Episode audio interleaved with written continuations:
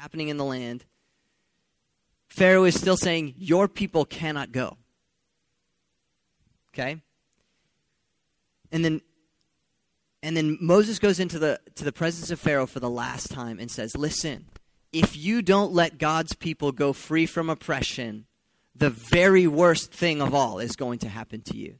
A plague is going to come on the land, and every firstborn of men and animals is going to die."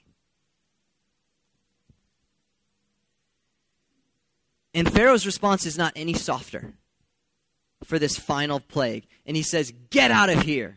He says to Moses, in, in no uncertain terms, he says, If you see my face again, you will die.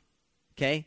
It's not just, I don't like you, please let's find another time to meet. It's, if you see my face again, you will die. Right? And now listen, it says, and the Bible says, uh, when Moses left the presence of Pharaoh, he was hot with anger. And the, the, the Hebrew word, it means he was literally like broiling mad. Such was the, the moment with Pharaoh when Pharaoh refuses to let God's people go. But look what, look what Moses goes immediately, connects with God, and this is what God uh, tells Moses to tell the elders. Two things. Number one, all the people of, of Israel are to pack their bag tonight. And it wasn't just pack your bag because Pharaoh said yes, it's Pharaoh said no, but pack your bag anyway. Right? It was a total act of faith. And if you're like me, you like to get ready before you go on a trip, right? Not the last second. You, you want to know that your toothbrush is in the bag when you leave Egypt forever, okay? Uh, and so, same deal is happening with Moses. By faith, pack your bag tonight. And the second thing was buy a lamb. Go out and purchase a lamb for the sacrifice. And uh, I lived in a country where animal sacrifice was happening, and there was a time where everybody had to buy a lamb right? And in a country where people make about 200 bucks a month, they would spend $300 on a lamb. Okay, this is a major expense. And, and the Israelites in Egypt were proportionally probably much poorer than the people in the country where I lived. Okay? And both of these things being done by faith. No yes at all has been communicated. Both of these things are done by faith. All right? And, uh, and I asked uh, the prophetic team that works with me on these messages specifically, what do you feel like God is saying to our church about this message? And the thing that God seemed to be highlighting is that in our own lives, it feels like we come across people and situations that are blocking the promise of God. The promise of God was for freedom and deliverance, and it felt like everything was blocked. It felt like nothing could move forward. And in those situations, we, we get discouraged. We want to blame God. We want to feel betrayed or abandoned. But all that was required in this case was to believe and to prepare for God to move. Because just out of view, I mean, just behind the scenes, supernatural things are happening where God is at work. And the Passover story is just like that. Everything seems to hinge on Pharaoh. And God's people take action by faith. They're taking action, and this action is taken by faith. They obey God. They pack for the journey, and they buy a lamb to sacrifice. They gather their, their covenant relationships under their roof, their family, their close friends, the people who are in their world come into their house for this moment of sacrifice and, and gathering. All right, and take a look here in Exodus 12 12. It says, On that same night, I will pass through Egypt. This is the Lord speaking. And strike down every firstborn, both men and animals. And I will bring judgment on all the gods of Egypt. I am the Lord. And the blood will be a sign to you on the houses where you live. And when I pass, and sorry, and when I see the blood, I will pass over you. No destructive plague will touch you when I strike Egypt. I'm going to go through that again here.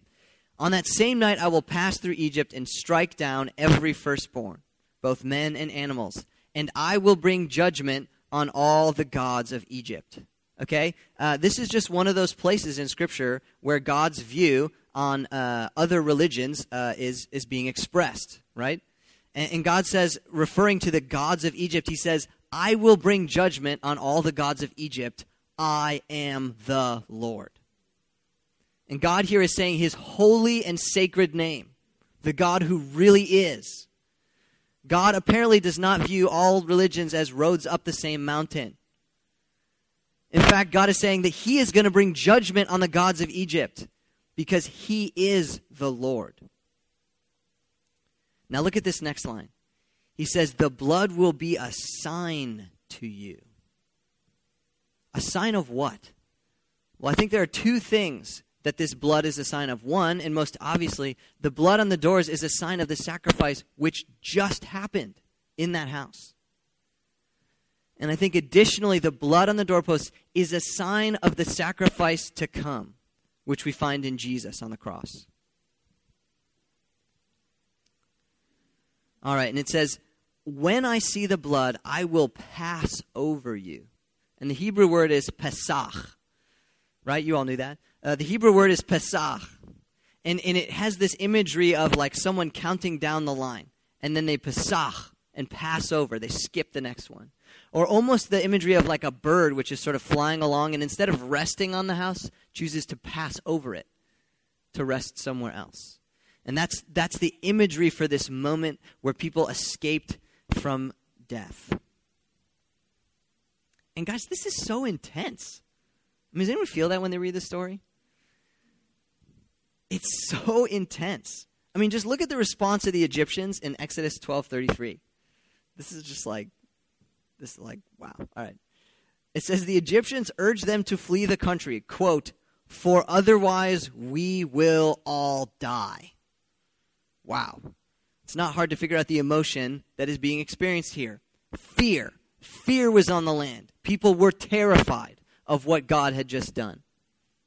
And this is this is awful. I mean, it's awful in both senses of the word awful, both insofar as it causes us to experience awe, but insofar as we look at it and say, this is awful. The death of all these people. There was fear in the land. But look also at the faith that's happening in this story. When they packed their bags and sacrificed this lamb, they were still in slavery. And when they woke up the next morning, they were a free people marching out of the land of oppression, becoming the people of God. God made them a holy nation, not belonging to someone else, but belonging to God and living in freedom. And I want to come back again. Look at this focus on the blood of this sacrifice in this passage. It says, When I see the blood, I will pass over you. And then look at these instructions that Moses gives in Exodus 12, 21 through 23. He says, Go at once and select the animals for your families and slaughter the Passover lamb. Take a bunch of hyssop, which is like a kind of bush, and dip it in the blood in the basin, and put some of the blood on the door, on the top and the sides of your door frame. And not one of you shall go out the door of his house until morning. What an intense night. All right?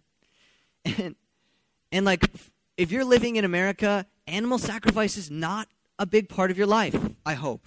Okay? This is it's not a part of our everyday experience. You don't go to the meat section at Stop and Shop and like sharpen your knife and get the goat right there.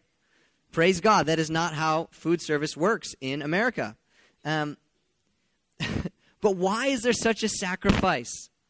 Why is there such a focus on the sacrifice? Why does that form uh, the critical pivot point in this story? I mean, is, is God sort of like into the death of farm animals in some way?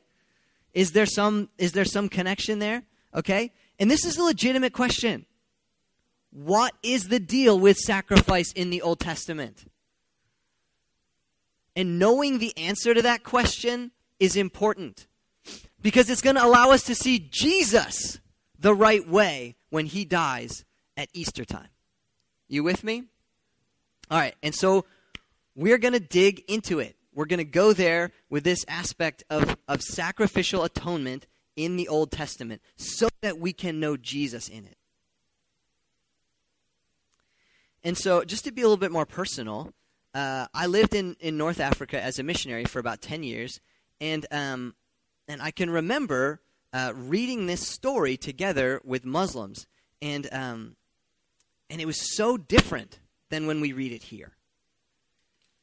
Because we, we would open, open this story, or the story of Abraham, and we would ask the simple question why do you think God put a sacrifice in this story? And for them, there was this aha moment. Because in their culture, every year since childhood, they had watched this ram bleed to death in the courtyard of their house. And having attended a few of those moments, they are as grisly as you would think. Ugh. Having attended some of those moments, I can tell you, it is impossible to ignore the sense of your own mortality while you are watching this animal die. And, and I remember dialoguing with these young Muslim men and them saying, Yes, it's so obvious that this animal is dying and I am not. There's this moment of realization in that place of sacrifice where, where in that culture people said, That could have been me. And the death of an animal is not a pleasant thing. But there's this moment of realization that could have been me when that animal died. And if you guys will just let James Earl Jones take you another 15 or 20 chapters into the Word of God, you are going to see it over and over and over and over again. These moments of atoning sacrifice. Okay? And, and the why for this sacrifice question, why do these sacrifices keep coming, is related to this vocabulary term of atonement. And we don't stand on theological terms a whole lot here at Antioch, but this is one worth our time. What is atonement? And what is an atoning sacrifice? So, atonement is, I'm going to give you an actual definition here. Atonement is the work that Jesus Christ did in his life and in his death to pay the price of our own penalty for sin. I'm going to say it again. Atonement is the work that Jesus Christ did in his life and in his death to pay the price for punishment that should fall on us. All right? And, and if I'm going to explain the why of, a, of sacrifice in the Old Testament, the why of Jesus' death, and the why of atonement, I've got to talk about God. I'm ready to talk about God. All right. So, when we read the Bible, and especially when we get into these heavy duty stories in the Old Testament, we seem to see two aspects of who God is. And over here, we're looking at a, a perfect God of justice, whose righteousness is 100%. A God who cannot and will not ignore evil on the earth. He won't ignore it in the land of Egypt, where oppression is happening, and he won't ignore it in individual lives a God who is so righteous that he doesn't ignore any sin. But at the same time, we're coming to church to worship a God who is loving and kind and merciful, a God who's caring for us is infinite, a God who has invited us to call him Father and to be the closest relationship in our life. This God who created us for the purpose of loving enjoyment of him to us and of from him to us and from us to him. And the crazy thing about God is that both of these aspects are true of God all the time. Right? Because even in the Trinity, God is one, and there's a perfect unity of God's character. So God is expressing this aspect of his nature and this aspect of his nature in perfection at all times. And God doesn't change. He doesn't start out like this and become like this. God is God, and He'll always be God. And, and these aspects of God are really God, and these aspects of God are really God. And, and this is where atonement comes in. Because we read through the Old Testament and we encounter these, these things that feel intense and brutal and scary. And we're like, I just want to flip to the book of Matthew again right? And in the tension between these two aspects of God, that is where we're going to see atonement happening. where the God of perfect righteousness is also the God of perfect mercy. And these things feel for a moment, they seem to be in tension, and that is where the atoning sacrifice is going to come. Okay? And in Jesus Christ, God just doesn't provide a lamb that you have to go and spend your paycheck on. God Himself comes in the person of Jesus to pay that atoning sacrifice.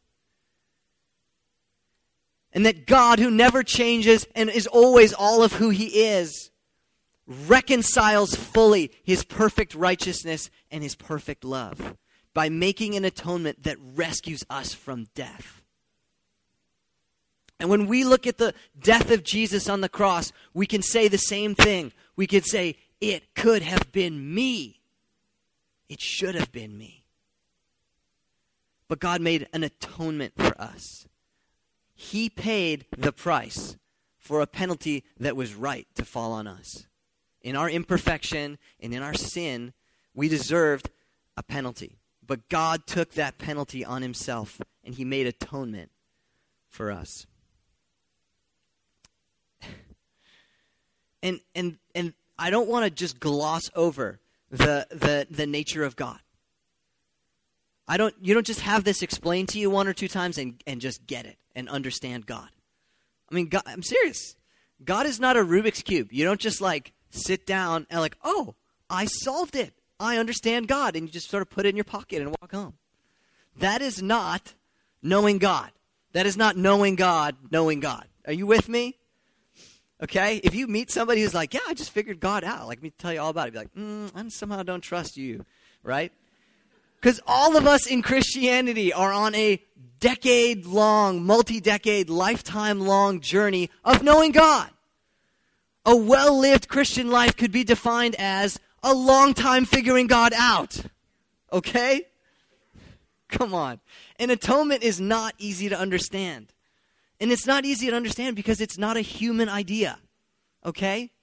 It's, it's, it's not like bartering or some other kind of very human idea. Okay? Fighting over things. These human ideas just some, some so naturally to us. Atonement is kind of uh, is not a very human idea, and it's hard to understand. So I'm going to do my best to, to give us some kind of imagery to deal with atonement. um, oh, man. All right, so I received, uh, when I first came back from Boston, one of these bright orange love letters from, from the city where I live. And, um, and so I had, so my family, uh, due to some complex circumstances, we were back in Boston. And uh, I was coming, I drove into the city to go to staff meeting. I'm like, yay, I'm going to be part of the staff again, right? So I come into staff meeting, and I park in the wrong place, and sure enough, get one of these. And you know what? I deserved it. I broke the law. It was a just punishment. Okay? Right here. And so it's kind of sticking out of my bag just a little bit when I walk into staff meeting. And lo and behold, Becky Zukauskas sees it and says, Give me that. And she takes the parking ticket out of my bag and pays it for me. Right, that was a nice thing to do. It was atonement. Right? So it wasn't just a nice thing to do. Becky took on herself a just penalty for a like a stupid parking mistake that I made. Okay, it was atonement. Okay, and uh, and we're we're about to celebrate Easter. There's lots of ways to celebrate Easter. But what if we started doing this weird heavenly thing called atonement in the world around us? Right? Like we could go to the impound lot downtown where all of the law breaking sinners like me will eventually end up if they don't change their ways. And we could stand outside the gates of the impound lot, and every time somebody walks up, be like, Today is your day, buddy. The punishment which fell on your Ford Taurus is going to come on me, and you're going to go free and drive out of this lot, right? That is atonement. And um, and so like, so those of you who know me, uh, I'm kind of intense, and I, am trying. So like, and so within our household, um, I, I, I have to be a moral lawgiver. So, together with Lila, we're establishing moral law. So, God is a moral lawgiver for the universe. And at 19 Dwight Street, Lila and I are moral lawgivers to our children because we, we love them. They have to have a moral law to grow up with. And so we, we punish our kids. We send them to timeout. And, uh, and I've been trying to like read the kids' Bible. I was like, yes, Easter, you know, with my kids. And I'm like, look, Jesus died and we get to go to heaven. And he was like, this doesn't make any sense, Daddy. And I'm like, uh, uh, and like I didn't have anything clever to say. I felt really bad. I was like, what kind of preacher am I? And so, so we kind of go back to the drawing board, and we're like, what does it look like for a four-year-old to understand atonement? And I was like, well, four-year-old understands punishment, so we've got that going on in their lives. And so we introduced this new rule, which we try to do every year at Easter, and we call it Redemption Week. We could have called it Atonement Week, but we like the sound of Redemption Week a little better. Um, and so during Redemption Week, we add an additional rule in the Lux household, which is that any other member of our family may substitute themselves for a person who has a consequence. Yeah, you can imagine how trippy that got uh, around our house. but the whole point of this is that we want to connect with the idea of atonement. Okay? I wasn't sacrificing a goat to show my kids how this works. But we have to understand atonement. And we have to understand it in the person of Jesus. Jesus died on the cross in order to pay the penalty for, for a punishment that should have fallen on every one of us. And it's at this moment at the cross, which is such a parallel to Passover, where we were in bondage, in oppression. And at this moment of redeeming sacrifice, we walked out as free people. And all it took was for us to do it by faith. We pack our bags, we get the lamb ready, and we do it by faith. And God Himself brings the sacrifice that sets us free. That's what Easter is about. That's what Passover is about. And that's what God is about. So I want to invite the band to come forward. So, some of you guys this morning uh, are still really hung up on my two halves of the stage thing. Some of you guys have only ever known God like this the God of judgment, the God who is going to come and get you. And today is the day that God is ready to introduce himself as a loving father in your life. This God of mercy who only wants to love and care for you today. But some of you guys, like the pages of your New Testament are all smudgy from fingerprints, and the pages of the Old Testament are a little bit like kind of fresh still. Some of you guys have told God, you are not allowed to be like this. And for you too, God is going to take you on a journey in the scriptures and in dialogue with Him. Read the Old Testament, open it up, and talk to God. When you read something scary and weird in the Bible, don't just feel scared and weird. Talk to God about it. So today is a day where you can begin to let God be all of who He is in His nature and talk to Him about letting Him explain it to you in His own way. And there are going to be people here this morning who have never heard this whole atonement thing before. I can remember a time in my own life when I had no idea that this existed. And today is a day when you can know the atoning sacrifice of Jesus, who pays for sins and makes us right with God. So don't let yourself out the door without talking to somebody. Talk to somebody that you know here at church. Talk to one of us on staff. Talk to your life group leader. Talk to that friendly guy who talked to you at the door. All right? Don't get out of here. If this is you who's never heard of atonement before, don't leave today until you have had a chance to obtain that sacrifice that pays for your sin. I'm going to pray. And you guys can come forward. If you want to transact with God, there's something that God has spoken to you this morning, come forward. Take a step by faith. Lord Jesus, we invite you to come. We invite you to come. Thank you, Lord Jesus, that you showed in yourself the fullness of the nature of God. Thank you that in yourself we see the fullness of righteousness and the fullness of love. Thank you, Holy Spirit, that your function on earth is to show us what God is like. That you're continually revealing God to us, and we want to know. God, would you do this work in our life? Would you take us beyond just human ideas and show us atonement that you bring for sin? We love you and we honor you, Jesus. You are the one who paid it all for us. Worthy is Jesus who died for us. In Jesus' name.